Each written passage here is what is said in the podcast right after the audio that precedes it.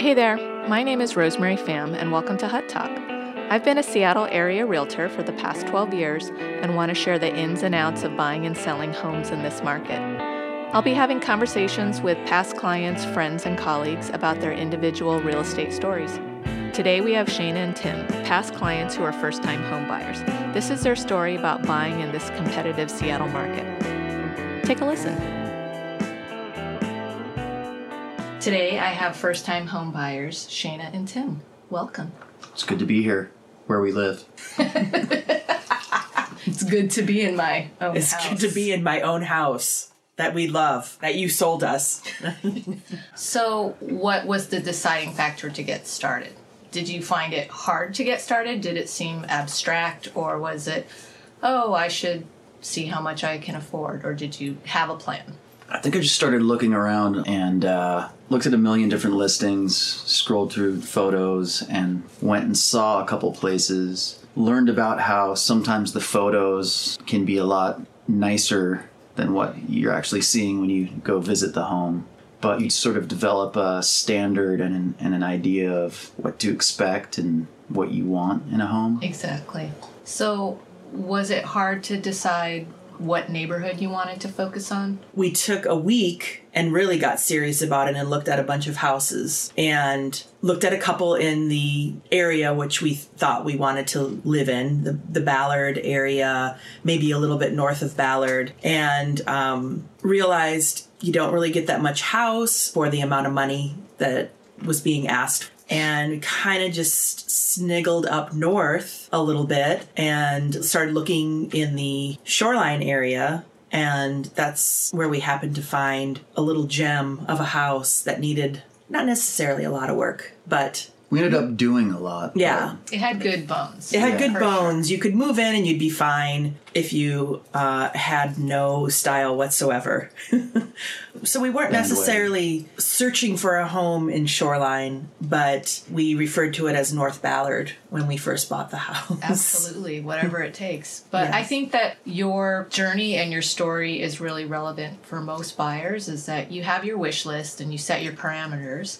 And if you're lucky enough for to find the house within those parameters, then that's great. But typically in this market, it's a journey. So from where you start to where you finish, it's not exactly a straight line.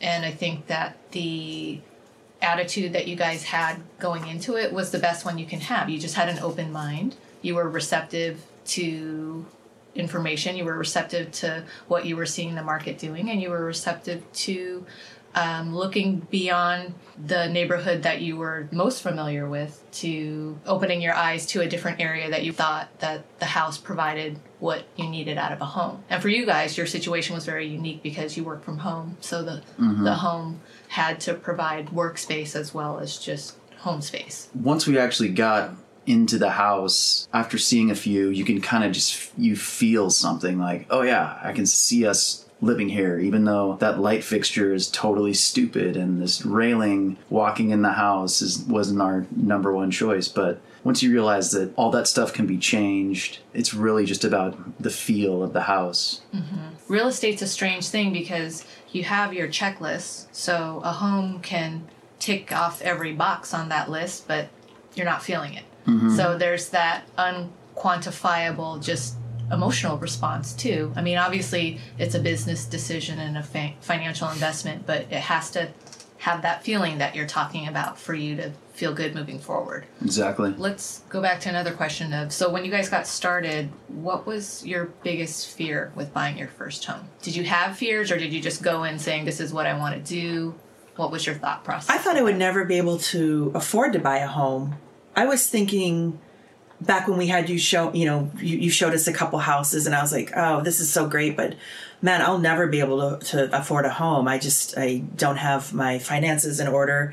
I did do a little work on my um, credit score and was pleasantly surprised when the numbers came back and and we had the ability to do this. So I think that was a fear and then exciting at the mm-hmm. same time. I mean, it's really empowering to know that you have those options, and I think that it's really easy to just say, oh, well, I'm never going to afford to buy a home or that's way down the line. But really, it's just let's do the homework and look at the numbers and see what they say. And it's typically not as scary as people think. And I think that why people feel scared to be scrutinized in that way is that you feel very vulnerable being looked at under a microscope about your finances. And I think the the lending market is competitive enough mm-hmm. where you can get someone to show you multiple scenarios if mm-hmm. you're you know if you sort of have cold feet or think you can't do it that's that's a pretty no risk deal to just see it on paper and see how it's going to work out